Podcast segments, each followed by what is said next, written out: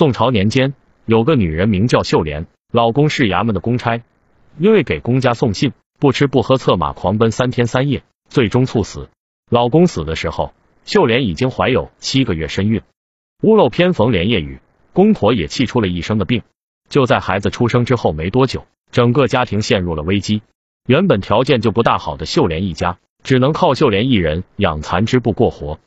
然而收入甚微，公婆却病得越来越重。看到这种情况，也有人劝秀莲改嫁。可是秀莲失去丈夫已经够痛苦的了，又怎能看着丈夫的父母如此痛苦？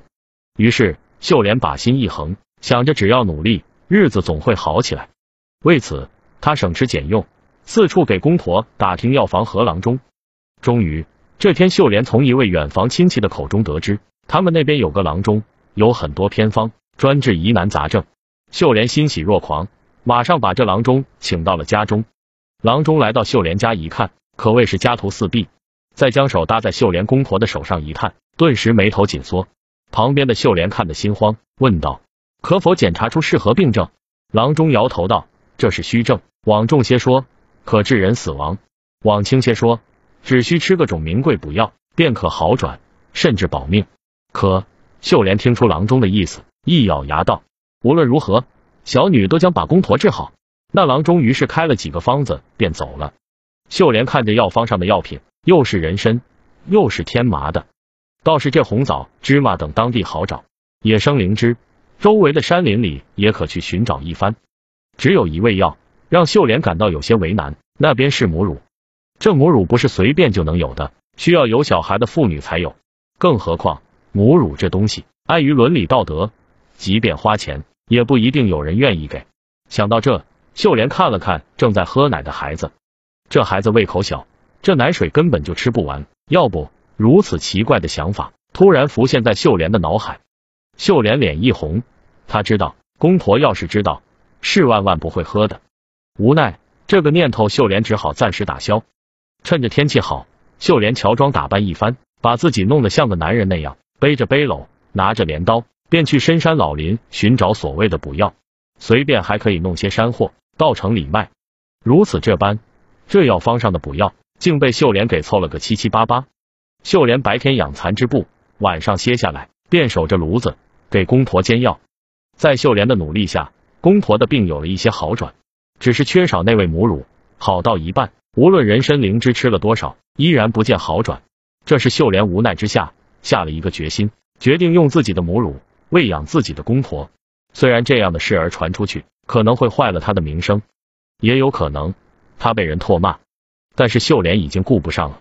秀莲觉得现在老公不在了，公公五十岁不到，如果不生病，还是家里的主要劳动力，也就是说能把公公保住。这个家就还有希望。想到这，秀莲决定编个谎言，让公婆把她的母乳给喝了。于是秀莲找来一个瓶子，在孩子吃不完的时候，就挤在碗里。爹爹，这些时日，你和阿娘的病一直不好，是因为差了一味药。这味药就是那鹿奶。今日得知，那乡下有户人家养了不少母鹿，正是产奶的时候。公婆端着碗，先是婆婆喝了，又递给公公喝。公公喝完，摸了摸嘴。还笑道：“原来鹿奶是这般味道，跟人奶无异。”秀莲听在耳里，慌忙拿了碗，便往房间里急走。到了房间，那颗心还在砰砰直跳。相公，奴家今日之荒唐举动，实属无奈，愿相公在九泉之下有知，宽恕奴家。奴家指望公公的病早日好起来，不然奴家一个人撑着这个家，实在太苦。说罢，抱着那死鬼老公的衣物，便是一顿痛哭。哭过之后。每日秀莲照样挤奶，然后端到公婆的房间里让他们喝。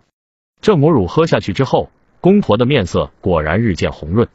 原本这事儿就这么过去了，只要公婆的身体好起来，秀莲再苦再累都觉得没关系。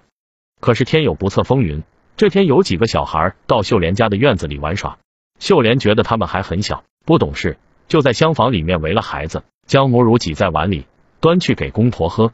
哪想其中一个小孩。回去之后，竟然把这事儿说给了父母听，这可是一件极为新鲜的事情啊。于是就这样，这件事一传十，十传百，很快整个城里的人都知道了。公婆知道后，婆婆气得不吃饭，公公则唉声叹气。秀莲，你是个好媳妇，为了我们俩好起来，这也为难你了。我们二老自觉没脸活在这世界上，现在也不拖累你了。你找个好人家改嫁吧。秀莲哭道：“爹爹何出此言？我们不偷不抢，为何要遭人唾弃，遭人非议？老天爷不公平！我已经失去了相公，难道还要让孩子失去爷爷奶奶吗？”三人抱头痛哭。不巧，当地的县令是个深明大义的人，又念在秀莲是其手下公差的老婆，见此事满城风雨，便亲自让人做了一个牌匾。上面写着孝顺之喜，亲自送去。当牌匾挂在秀莲家后，人们的说法也都变了。渐渐支持秀莲的人越来越多，最后这件事竟被当地跟二十四孝上面的乳姑不带相提并论，传为美谈。秀莲一家呢，公婆的病好起来，日子也有了奔头。